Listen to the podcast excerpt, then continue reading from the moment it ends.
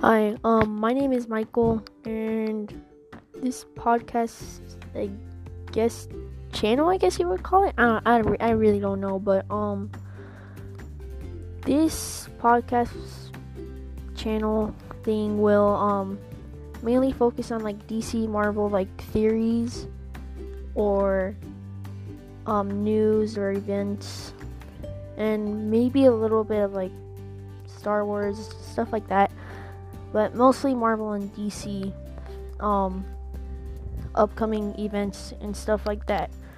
Um I guess I really just wanted to introduce myself this episode before I get into like really anything so far. This is just to be like a short episode. Um my favorite Marvel hero, I haven't really thought about it, but it's probably either